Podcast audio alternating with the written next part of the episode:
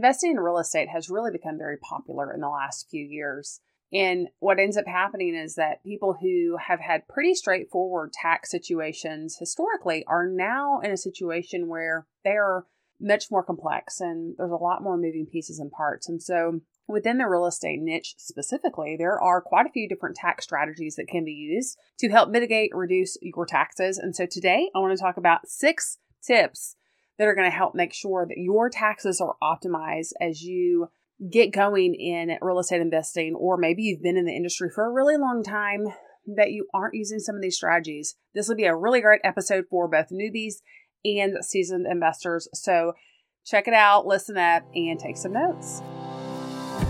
Hey, friend, welcome to the Small Business Finance Podcast. Do you want confidence and clarity with your business finances? Do you find yourself up late at night searching for tax deductions, how to track your business finances, or QuickBooks tips? Do you wake up with big, ambitious goals, but you end up feeling confused and frustrated because accounting and tax is really foreign? Hi, I'm Tiffany. I've heard this so many times from my clients who used to feel this way. They feel overwhelmed about what to do with their numbers and wish they could stop the financial madness. They wanted clarity and the ability to grasp the financial basics, to know when they had a question, and to stop worrying about owing money to the IRS. But they thought they weren't good with numbers, and the overwhelm kept them stuck without any solid financial plan until they realized that business systems are the ticket to gaining financial confidence. In this podcast, you will learn step by step systems, easy to understand financial tips, and mindset transformation so that you will gain financial confidence as an entrepreneur. So, dust off your spreadsheet, warm up your coffee, and let's get going.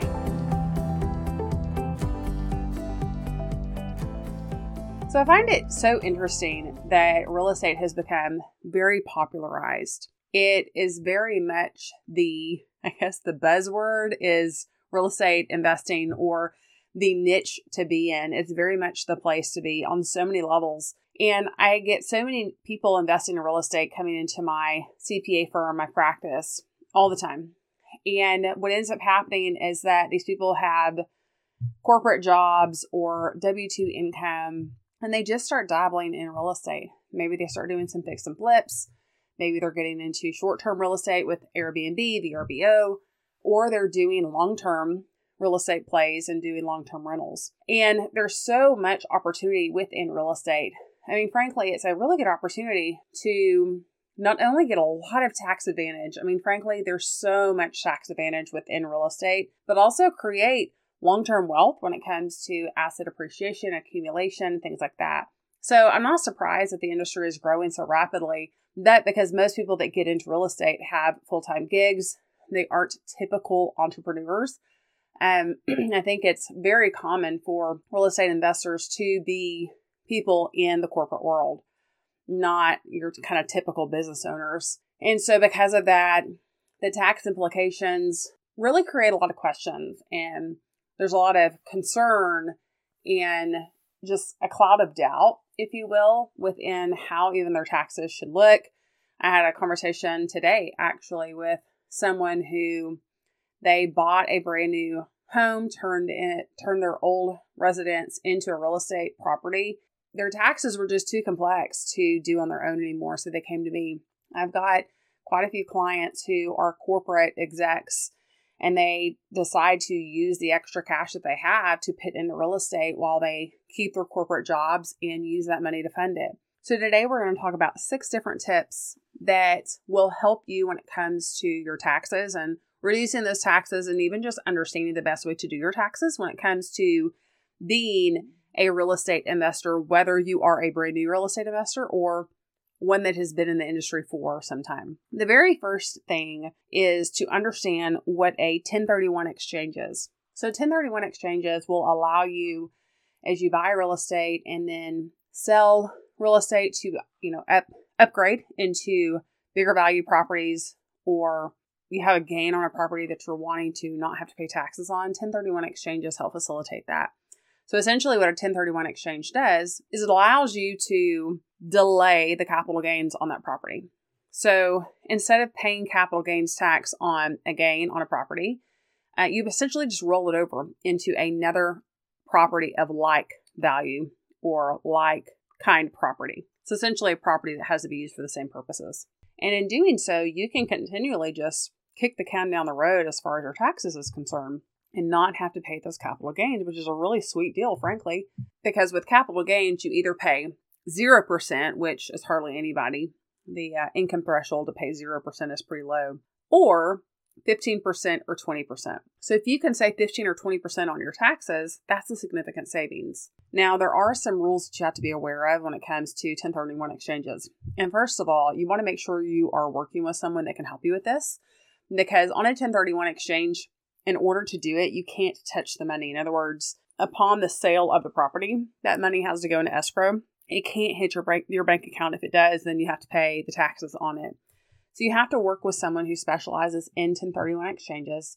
you have to make sure that the property that you're going to replace it with, that you have that named within 45 days. You really need to actually choose three replacement properties within that 45 days to abide by the rules. You also have to have the exchange complete within 180 days of the close of the original property. And then, last but not, not least, you have to make sure that the value is equal or greater than the original property. There are a few other little rules that go in there. Those are the big ones that most people ask and the things that apply to most people. And so, if that's something that you're interested in, again, you want to work with a professional that does these all the time. The next strategy that you can use when it comes to real estate is if you are doing fix and flips, live in the property. If you can live in that property while you are updating it, upgrading it, and you can live in it for at least two years before selling it, then you avoid capital gains altogether up to 250,000 if you are single and 500,000 if you're married. And that can be significant. You know, it's kind of a pain living on a property when you're remodeling and things like that. It's not for everyone, but particularly if you are single or if you don't have kids or a lot of pets, if your life is a little bit more simple, then this might be really positive when it comes to your taxes. It might be a really good strategy to reduce your taxes significantly. Again, you would reduce your taxes, the capital gains rate being between 0 and 20% on whatever that gain is, up to $500,000 if you're married and $250,000 if you're single. The third strategy is to use an installment sale with seller financing to reduce your taxes. So, if you have a property that you are buying from someone and you can put as a part of your negotiation terms for the seller to finance it, this can be a real advantage if you are the one selling the property because rather than paying all the capital gains up front, you then spread it out over the course of however many years the installment sale actually is. So think about it like this. If you can sell a property and make an extra $100,000, in other words, you would then pay capital gains on $100,000, then instead of paying capital gains all up front, you're able to spread that out over, say, 10 years, then you would only pay capital gains on $10,000 at a time. Well, depending on your tax bracket, that could be a huge advantage where you perhaps end up paying a lower capital gains rate. Again, there are three different capital gains rate. There's 0, 15%, and 20%. If you're able to get your capital gain gains rate down to 15%, then you save 5% on that, which on $100,000 is $5,000. Alternatively, if you can get it down to the 0% bracket and pay no capital gains rate, you would save 15%. So that can be a really good strategy depending on if you are potentially on the cusp of going up into the, the next tax bracket with capital gains. So that's a big one. And of course, there are plenty of things that you can do legally to make sure that you are protected. You'll want to have a promissory note. You'll want to get with your lawyer to make sure all the documentation is done properly so that you, as the seller, are protected. But that is a really big advantage with seller financing is reduction of your capital gains taxes. The fourth tip is to realize appreciation on the property by borrowing, not selling. So maybe you've got a property that is appreciated in value, it's a great property, easily rented, etc. But because it's appreciated so much, you're considering getting rid of it, selling it, so that you can use that cash to buy other properties. So another option is to borrow against the value of the property versus selling it. A lot of lenders, most lenders, frankly, will look at the value of the property and actually give you a loan on that property. There's HELOCs, there's a variety of different types of loans that you can get. But by doing that, you are eliminating the capital gains that you would be paying if you were to sell that property. And then on top of that, you would have a deduction for the interest on that loan. So a deduction on top of it. So it's a really good strategy to also reduce capital gains. If you're noticing, the theme within real estate is you end up having capital gains tax issues.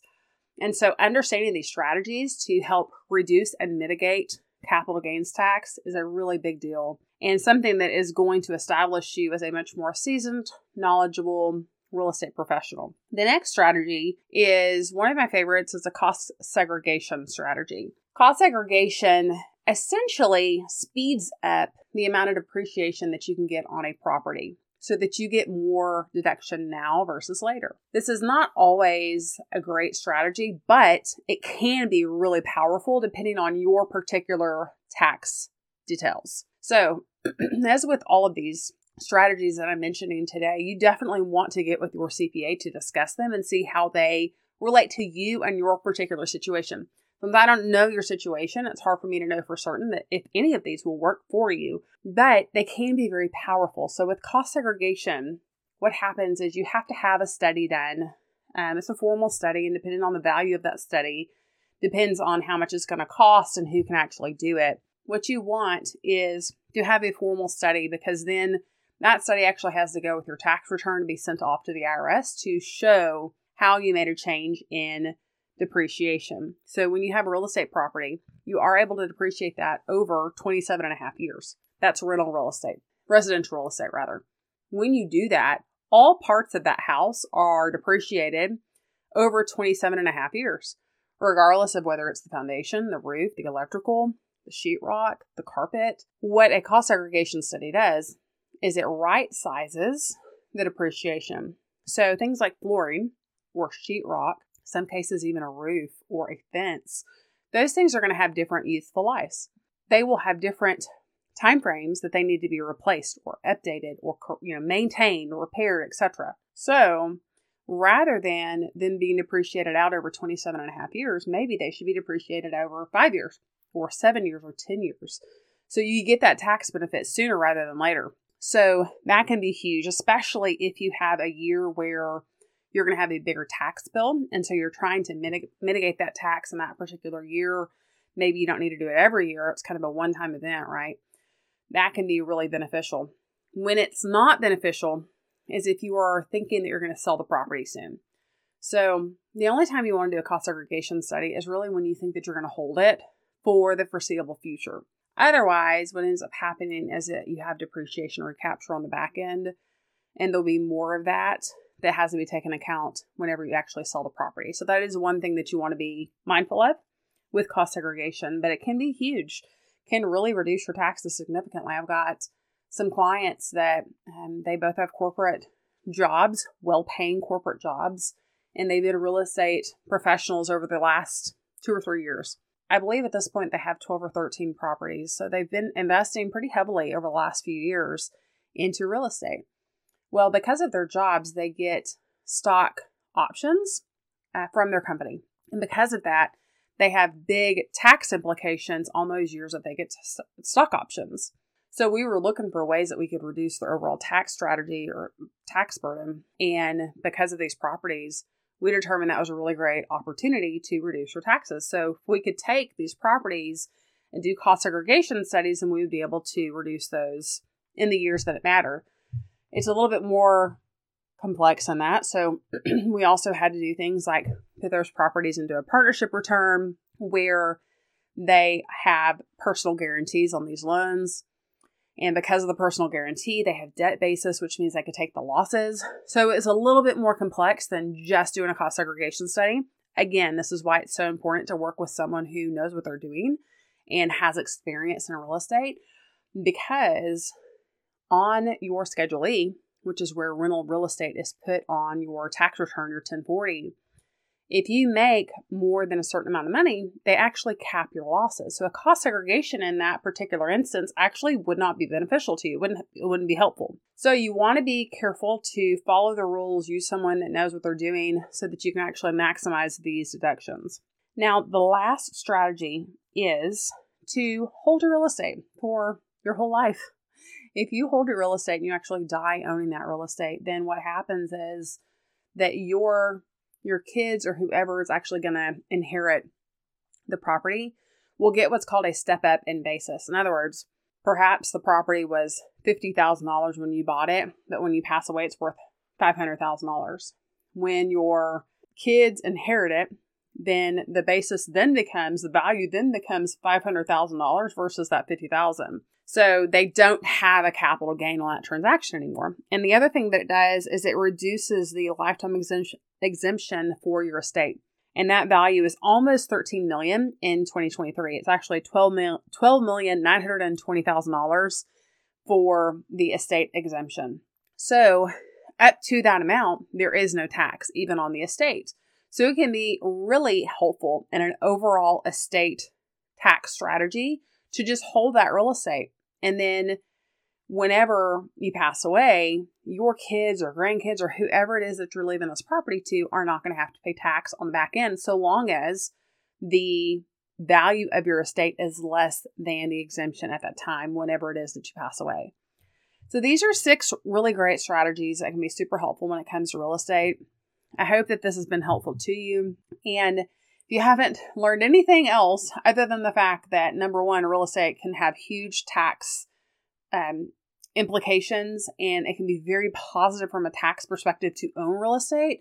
But then, secondary to that, you want to work with someone who really is knowledgeable when it comes to real estate. So, if I can help you without at all, my firm website is in the show notes. Would love to schedule a time to chat with you and see if it makes sense for us to work together.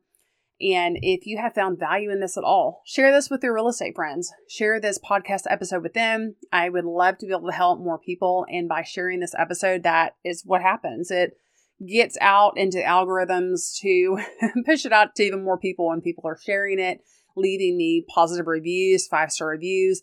All of those things help me get out to more people. So, with that said, thank you so much for listening today. Um, as always, it is such a pleasure. I appreciate you listening, and I can't wait until next time.